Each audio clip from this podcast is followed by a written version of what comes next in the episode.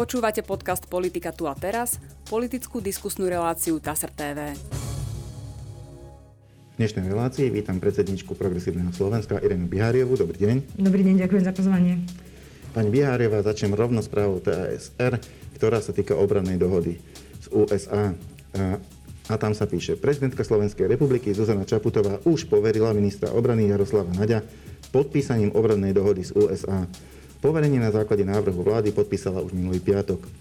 Prezidentka sa už predtým vyjadrila, že uzavretie dohody podporuje, avizovala však, že zmluvu ratifikuje iba s interpretačnou doložkou o tom, ako Slovenská republika si túto zmluvu vykladá. Táto doložka by mala byť súčasťou splnomocnenia. Uzavretie dohody o spolupráci v oblasti obrany vlády Slovenskej republiky a USA už odsúhlasila vláda. Po podpise dokumentu na základe splnomocnenia prezidentky ho musí ešte odobriť Národná rada Slovenskej republiky.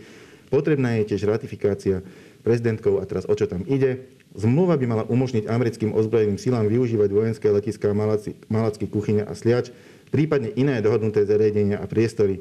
Predstavitelia vlády deklarovali, že dohoda neohrozuje suverenitu a zvrchovanosť Slovenskej republiky.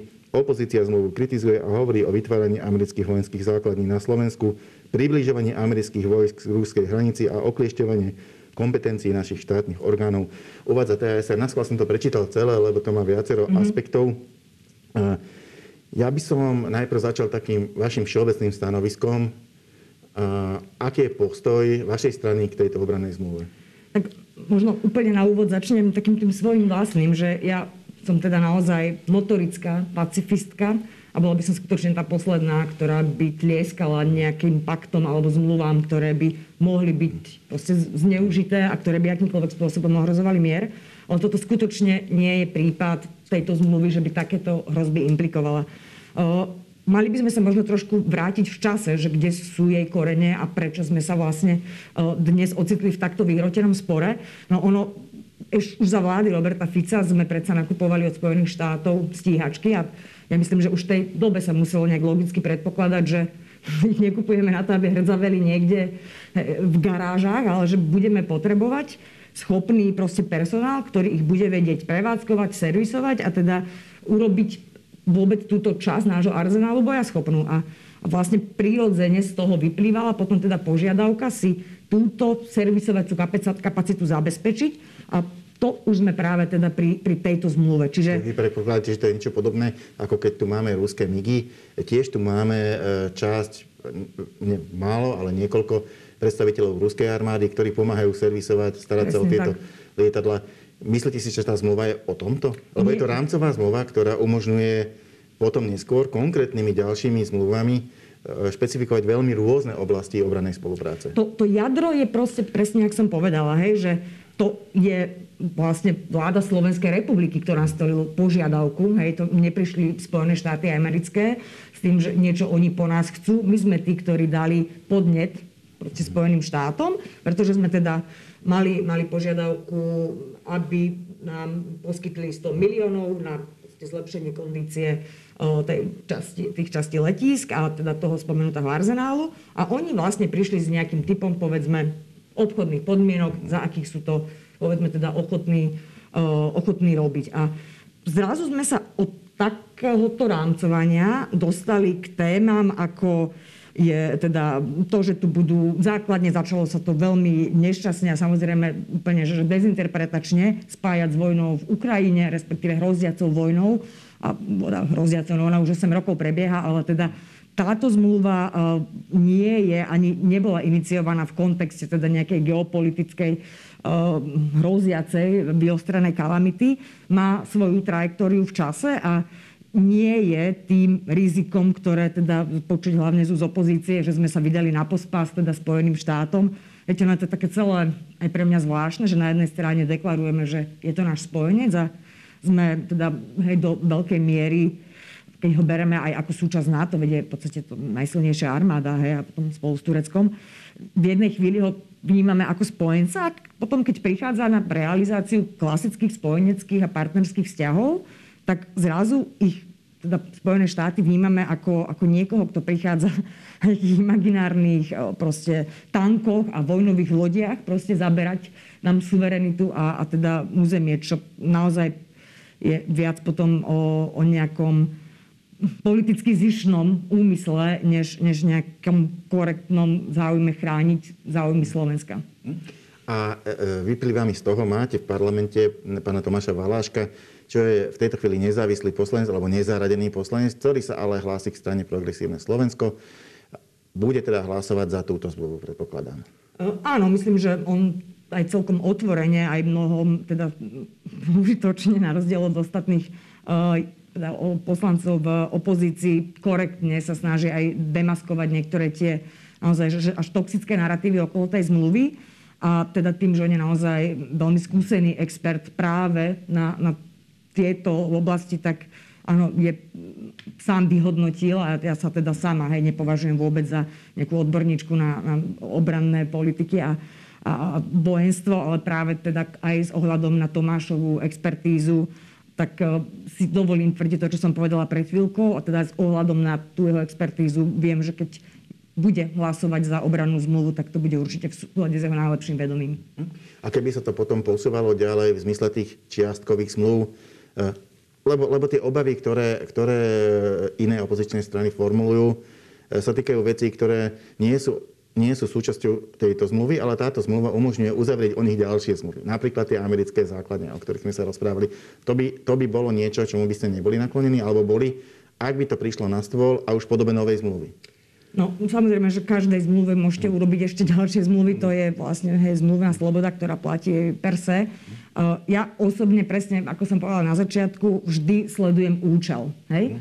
Že ak je účelom akéhokoľvek manévru, v ktorom sú zainteresované ozbrojené sily, zabezpečenie mieru alebo obrana pred teda nejakou hroziacou inváziou, tak v takomto kontexte áno, potom vyvažujem a hľadám, že či je adekvátne, v akom množstve, v akom proste zložení, s akými kapacitami uvažovať o tom, že musí byť prítomná nejaká teda vojenská kapacita, aby zabezpečila práve ten účel, na ktorom mi záleží. Pretože ak naozaj chceme byť vnímaní ako poctiví obrancovia mieru, tak my nemôžeme chápať obranu mieru tak, že sedíme so založenými rukami, a vlastne je nám jedno, čo bude aj okolo nás a čo môže hroziť nám, lebo že my sme tí fajnoví, ktorí proste budú iba o tom viesť filozofické debaty. No ten mier vždy niečo stojí. A hovorím, ja som tá posledná, kto by kvôli nemu a kvôli tomu vyťahoval zbrane, ale ak príde ten moment, že vám neostáva na obranu nič iné,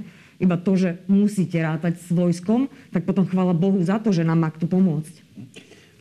Povedal som to naskôr preto, lebo premostím k ďalšej otázke, ktorá ale smeruje k tomu istému. Na to, aby sme tu mali amerických vojakov, ktorí by pomáhali zabezpečiť obranu napríklad východnej hranice, nie je nevyhnutné ísť cez túto rámcovú zmluvu a potom dohadovať ďalšiu zmluvu, pretože sme podobne ako USA členmi NATO a teda aj ďalšie štáty. To znamená, tam už sú vypodpisované dohody, ktoré umožňujú aby vojská NATO v prípade potreby jednoducho boli alokované na území NATO tam, kde je to potrebné.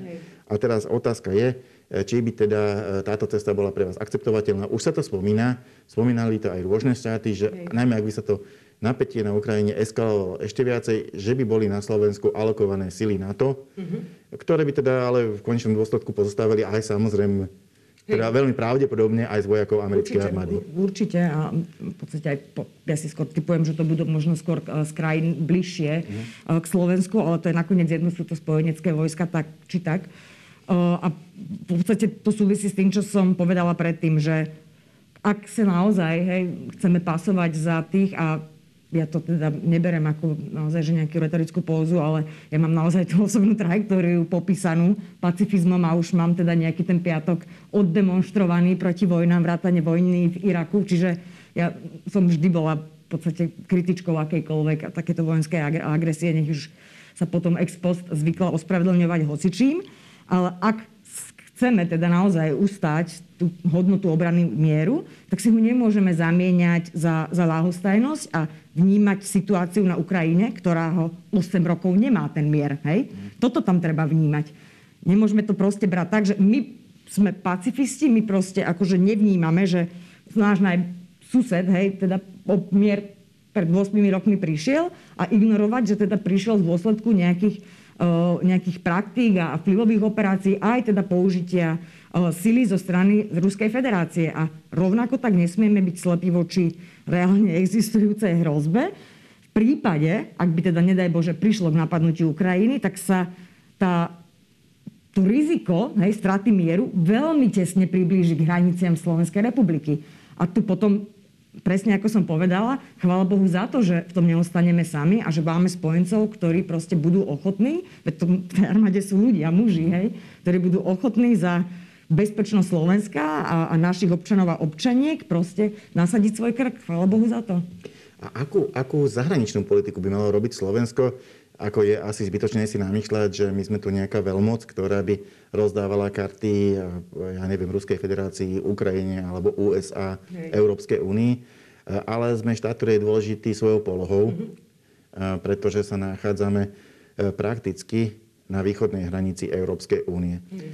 Aká má byť naša zahraničná politika? Možno aspoň také základné priority, o čo by sa mal snažiť samozrejme minister zahraničných vecí, pán Korčok, ale aj pani prezidentka, pán premiér, pán predseda parlamentu. Ja si myslím, že aj tá trajektória, ktorú sa snaží vytyčovať pán Korčok, je v podstate tá, ku ktorej sa vlastne vždy hlasilo aj Progresívne Slovensko. Teda my sme úplne jasne a možno spomedzi všetkých strán asi aj najviac jasne a zreteľne definovaní ako strana, ktorá je proeurópska. To znamená, že svoje miesto vidíme teda v spoločenstve štátov v rámci Európskej únie a teda s tým súvisí potom aj teda spoločenstvo alebo spojenectvo v štruktúre NATO, ale to osobne vôbec, teda aspoň ja keď hovorím teraz čisto za seba, neznamená, že sme averzní voči ostatným krajinám, veď teda sme obklúčení aj ostatnými krajinami, ktoré aj majú svoje lapsusy vo vzťahu dodržiavaniu princípov, na základe ktorých kedysi boli prijatí do Európskej únie a dnes je polemika, či teda ich ešte naozaj tak dôsledne hája. Hovorím teda samozrejme konkrétne o Maďarsku a Poľsku. A zdôrazňujem to, že to neznamená, že sa máme iba uzavrieť, lebo aj tie ostatné krajiny okolo nás zdá sa, že sa dopúšťajú nejakých teda diskrepancií od tých deklarovaných záväzkov. Takisto sa nebránim, ani myslím, že to nikto ani to nie je témou, ani som nepočula o nikomu, kto by niečo také tvrdil, že by sme nemali mať korektné vzťahy a usilovať sa o korektné vzťahy aj s Ruskou federáciou, ale práve to, čo som povedala predtým, okamihom, kedy sa nedá odškriepiť, že niekto využíva v podstate v tomto štádiu minimálne hrozbu silou, tak musíte aj v záujme ochrany vlastných záujmov a teda bezpečnosti republiky byť bdelí, že to nie je o tom, že niekto je rusofil a amerikanofil, ako sa to tak veľmi, veľmi nešťastne polarizuje. Ja teda tento narratív vôbec nezdielam, navyše ja vždy hovorím aj pri tej kritike kremelského režimu, že rozlišujem teda Rusko ako krajinu, ktorá je tvorená ľuďmi a ktorí sú koniec koncov sami obeťou v podstate veľmi svojského, ak to tak diplomaticky poviem, teda, skoro cára som chcela povedať, že to, že tam vlastne prebieha niečo, voči čomu by sme mali byť aj kritickí, ale zároveň v podstate aj s Ruskom solidárni, vnímam ako plne kompatibilné s tým, že sme zároveň pevne a jasne ukotvení v európskych štruktúrách a tí najbližší spojenci sú práve teda v Severoatlantickej aliancii. Prejdeme na ďalšiu tému. Ak, povedzme, tá kríza na východ od nás je možno najdôležitejšou politickou témou posledných týždňov, mesiacov, tak najdôležitejšou témou posledných 2 rokov a úplne bez rečí je epidémia koronavírusu. Teraz sme v úplne zvláštnom štádiu po vlne delty, ktorá končí asi v týchto týždňoch. Poslední pacienti ešte riešia nákazu týmto vírusom, masívne ju vymieňa Omikron, ktorý je ale iný. Nevieme ešte úplne presne, ako iný je na svete naozaj ešte krátko, ale podľa tých prvých prieskumov je oveľa nákazlivejší, ale s oveľa menším počtom takých tých tragických smrteľných prípadov, ťažkých poškodení zdravia, kedy musia byť pacienti na ventilácii alebo proste v nemocnici na tých oddeleniach intenzívnej starostlivosti. V Chcem sa spýtať, či Omikron nejako posunul stanoviska Progresívneho Slovenska. Vy ste boli veľmi jasne nastavení nielen na očkovanie, ale aj na to, aby sa zaviedlo v istých rámcoch aj ako povinnosť. Hej. Ostávate na tomto stanovisku, alebo Omikron niečo zmenil? Takto, keď sa bavíme čisto o koncepte povinného očkovania, alebo vôbec očkovania ako takého, samozrejme, že tu platí to stanovisko, pretože nie je závislé ani na politickej situácii, ale v podstate na dáta, ktoré jasne hovoria o tom, že očkovanie je jedinou možnou cestou, ako sa minimálne chrániť práve pred tým ťažkým priebehom, ktorý ste aj vy spomínali, a pomáha, čím viac ľudí sa zaočkuje, pomáha budovať tú tzv. Ľudovo nazývanú kolektívnu imunitu. V čase, kedy sme sa my naozaj rok a pol borili tým všetkým, čím sme si prešli, sme mali, hoci je to krajné riešenie, ale naozaj mali k dispozícii, a to mala tá vláda urobiť oveľa skôr, využiť práve inštitút povinného očkovania. Aj možno to, čo ste naznačili, že ten Omikron je síce teda miernejší a nespôsobuje možno také ťažké úmrtie, ale možno by sme sa vôbec nemuseli potýkať ani s tým, čomu teda čelíme v súčasnosti, hoci teda áno, nespôsobuje tak fatálne následky, ale v prostredí slovenských nemocníc za kondície slovenského zdravotníctva to má naozaj že zásadné škody. A v tom kontexte, kedy sme sa bavili o príprave na teda ďalšiu vlnu, lebo to, že vzúri v podstate už tedy u nás delta, ale v zahraničí Omikron sme vedeli veľmi dávno. Dnes už poviem úplne úprimne, že tento momentum v podstate zaniklo, pretože dnes, ak by sme aj zaviedli povinné očkovanie, tak kým by sme vlastne dosiahli tú imunitu a toto všetko, kolektívnu imunitu, tak už ten vírus je vlastne, dá sa povedať, že v zenite. Hej? Čiže tam to už nedáva... Aj za ním by som povedal. Presne, hej? Že tam už to vlastne nedáva zmysel v kontexte Omikronu a ako riešenia momentálnej situácie, ale ako samotný koncept, kedy sme naozaj rok a pol doslova teda, hej, že stratili tie najzákladnejšie ľudské práva a teda v dôsledku objektívnych príčin, a kedy sme boli naozaj že svedkami masových škôd, ja mám mimoriadne ťažké srdce na túto vládu práve za to, že sa vlastne dostala do stavu úplnej rezignácie a kedy mohla využiť aj teda povinné očkovanie a urobiť to možno ešte v dobe, kedy ja tak osobne by som možno skôr s tým začala v čase nie týchto Vianoc, ale tých predtým, kedy sa naozaj... Kedy sa už pred Vianocami, teda tá vedecká obec otvorene hovorila, že ak sa rázne proste teraz niečo neurobi, tak to bude mať katastrofálne následky. Ak si možno pamätáte, tak vtedy tam bola taká tá politika zaváhania a neochoty konfrontovať sa s nevôľou ľudí pred Vianocami, hej. A to sme aj my viackrát komunikovali, vtedy, keď vlastne sa potom schválil taký ten lockdown, nelockdown, tak to bol ten moment možno, kedy sme mali práve tieto nástroje využiť a ani ľudia vlastne možno... Vlastne nie od začiatku očkovania. No, to je ten ideálny scenár, hej. Hovorím, že dobre, verím, že tí ľudia mohli mať z počiatku aj nejaké neistoty, pochybnosti. Isté, že najlepšie od začiatku. Keby, aj keď áno, vždy nechajte teda ten priestor dobrovoľnosti a ak sa naplní tá kapacita a vy viete, že... Máte že s týmto si... vakcín ako dobrovoľníkov. Presne tak vtedy je ten čas o tom uvažovať, ale teda odpovedajúc na tú vašu otázku, náš postoj k samotnej vakcinácii a povinnému očkovaniu ako nástroju v čase takýchto naozaj že závažných kríz pandemických sa nezmenil, ale to načasovanie už dnes samozrejme tomu nedávalo by tomu logiku a zdôvodnenie. A čo teda teraz? Máme nejakú pandemickú politiku? Ako ju hodnotíte? No tak samozrejme nikdy nie je dokonalá, ale plus, minus, čo sa deje povedzme teraz január, začiatok februára alebo koniec minulého roku a reakcia štátu.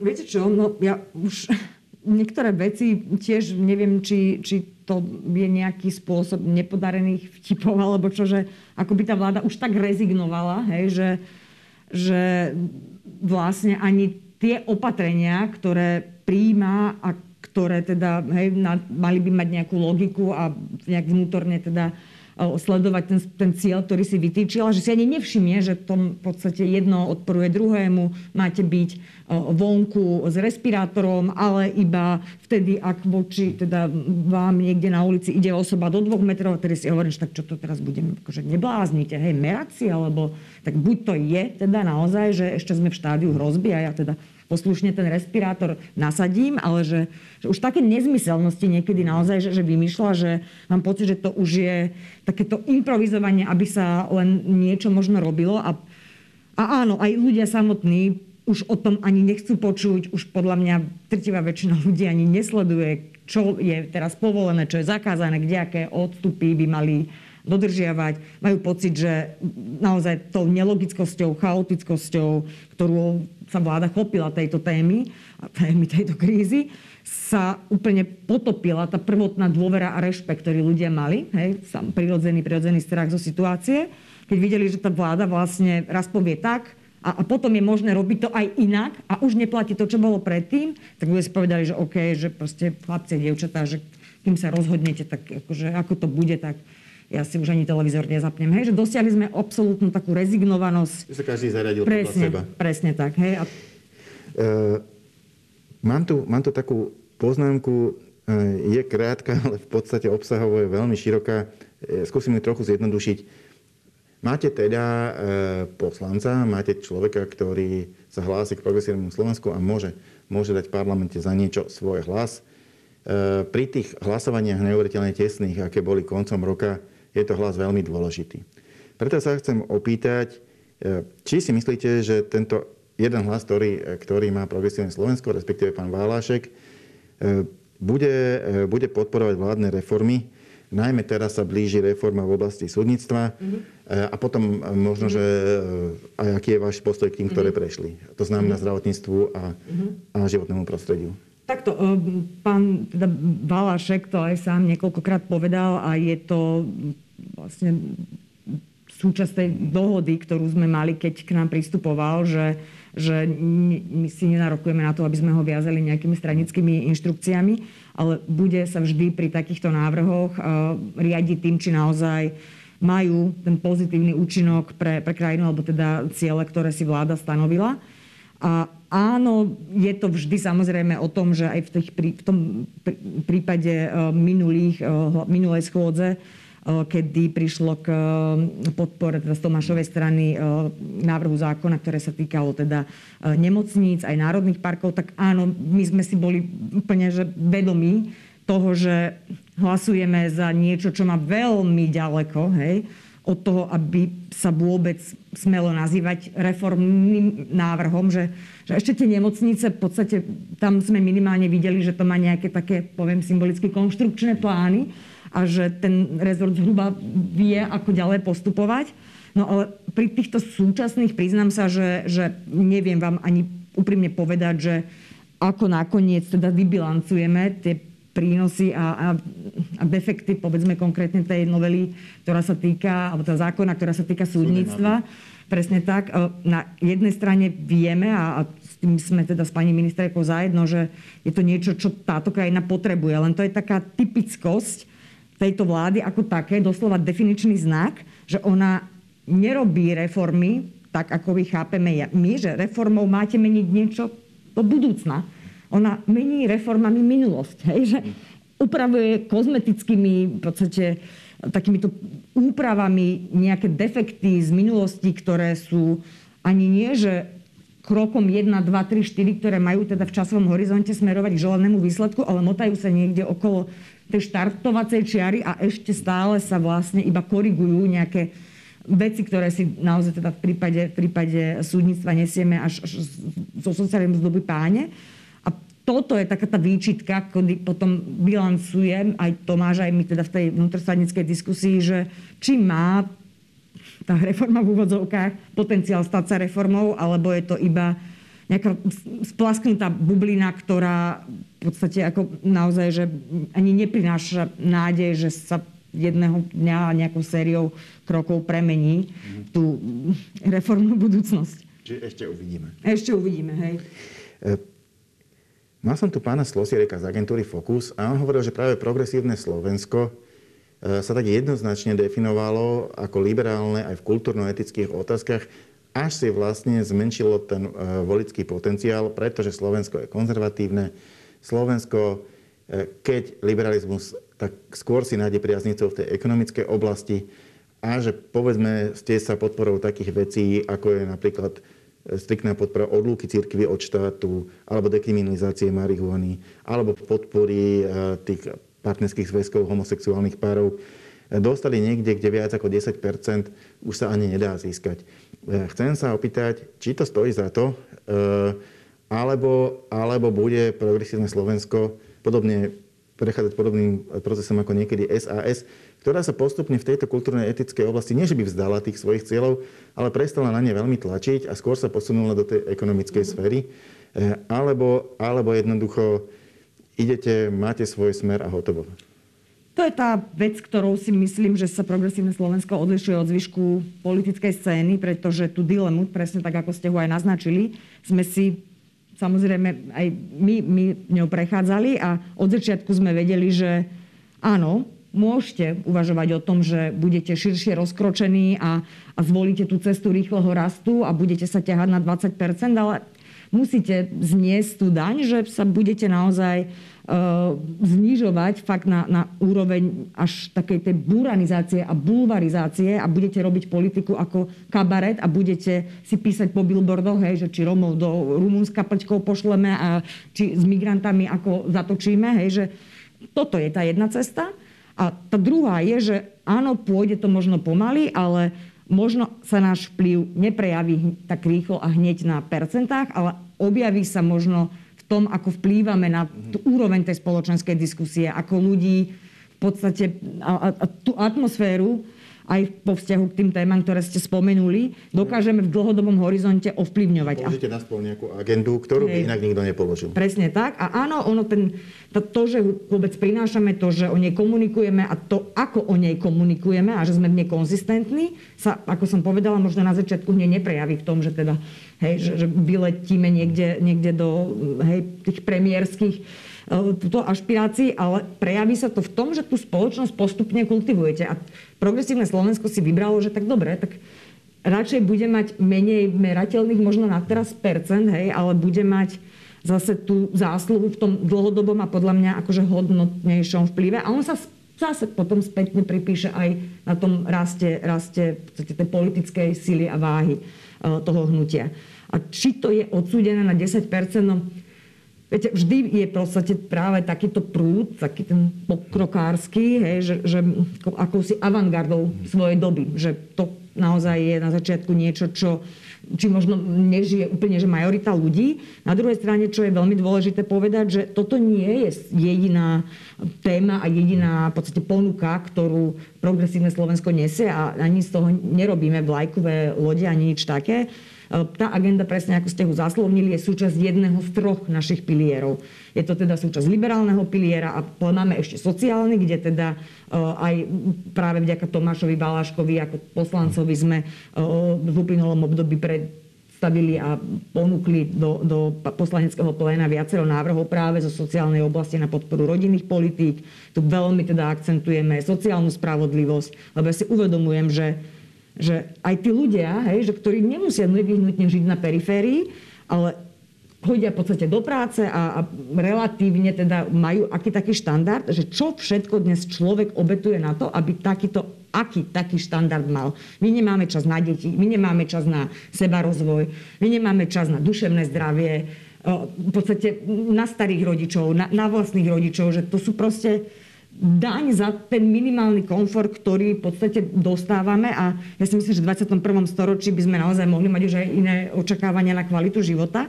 No a v neposlednom rade ešte ten tretí pilier, tam zase akcentujeme klimatickú spravodlivosť. Ekologicky.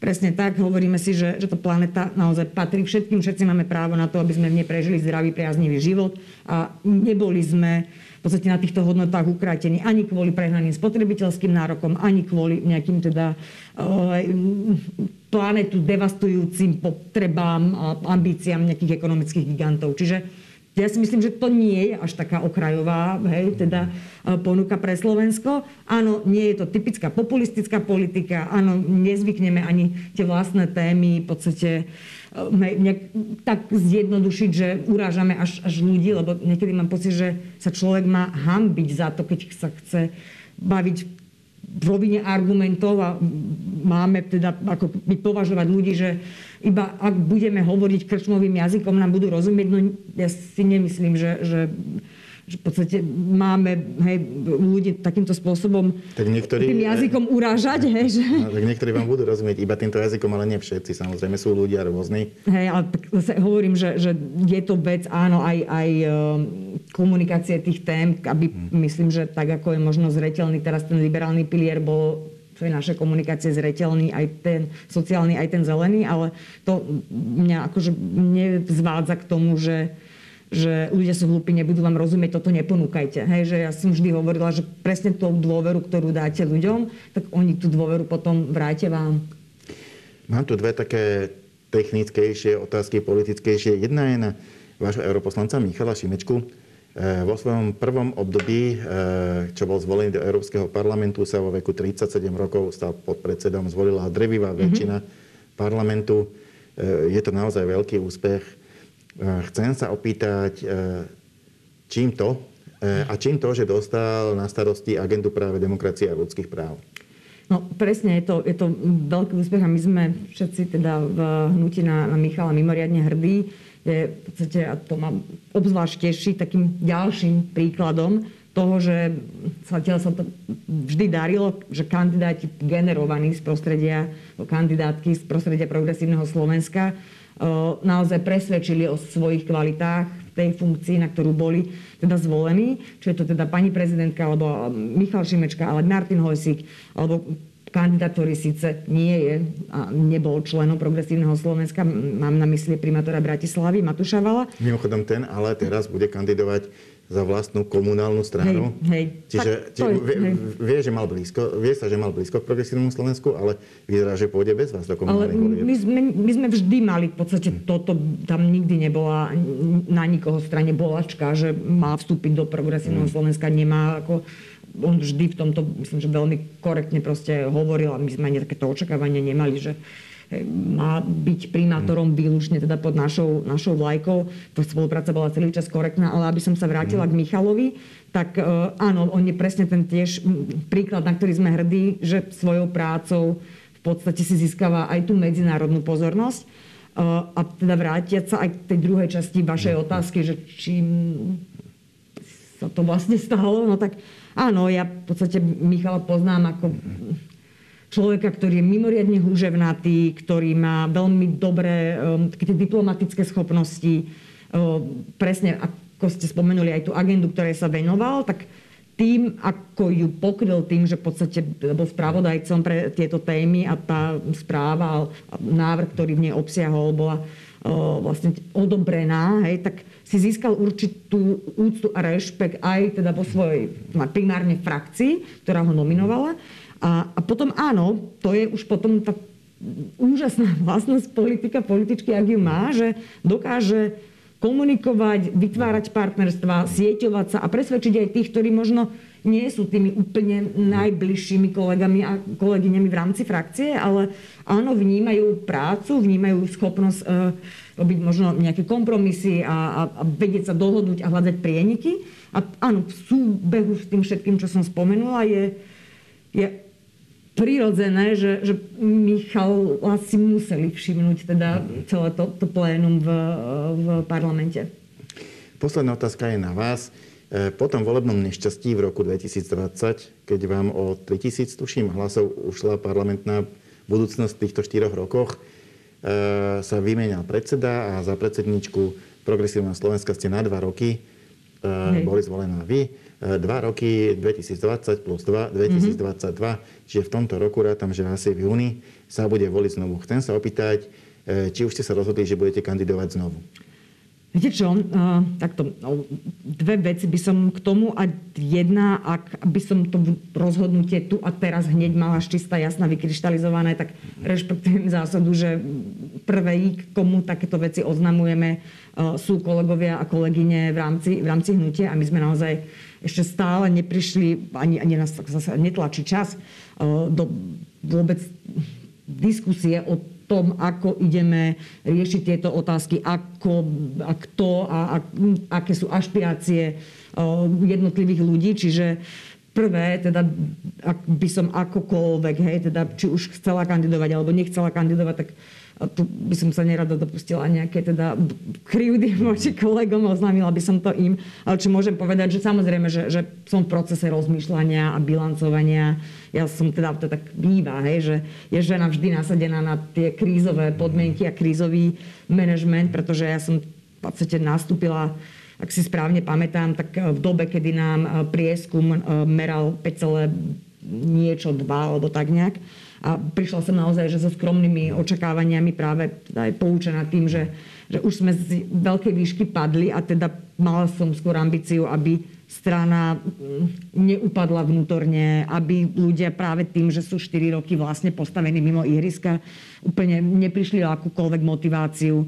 Áno, bolo to ťažké obdobie, lebo prirodzene, že ľudia sa museli aj vrátiť do svojich robôt, aj ten odborný kapitál, ktorý strana vlastne predstavila v parlamentných voľbách, sa musel samozrejme, že vrátiť svojim pôvodným profesiám, ale áno, že vedela som, do čoho idem a teraz bude ten čas si možno niekedy, neviem, na jar dať takú seba reflexiu a urobiť si aj sama pred sebou odpočet, či som, ako som v tom, hej, obstála a to bude podľa mňa veľmi determinovať a ovplyvňovať to konečné rozhodnutie. Či ktoré vôbec... Ktoré padne asi kedy? To by bola asi posledná otázka. A na ten časový rámec približne, kedy sa dozvieme. Fakt, nechcem vás nejak zavádzať, ale myslím, že niekedy možno marec, hej, že sa vôbec už začnú prípravy a vtedy je oficiálne spustený proces, kedy sa záujemky nemôžu hlásiť s kandidatúrou. Ďakujem pekne. Posledná otázka, posledná odpoveď predsedničky Progresívneho Slovenska Ireny Biháriovej. Ďakujem veľmi pekne za pozvanie. Ja ďakujem a my sa stretneme s našimi divákmi opäť na budúci týždeň. Dovidenia. Dovidenia.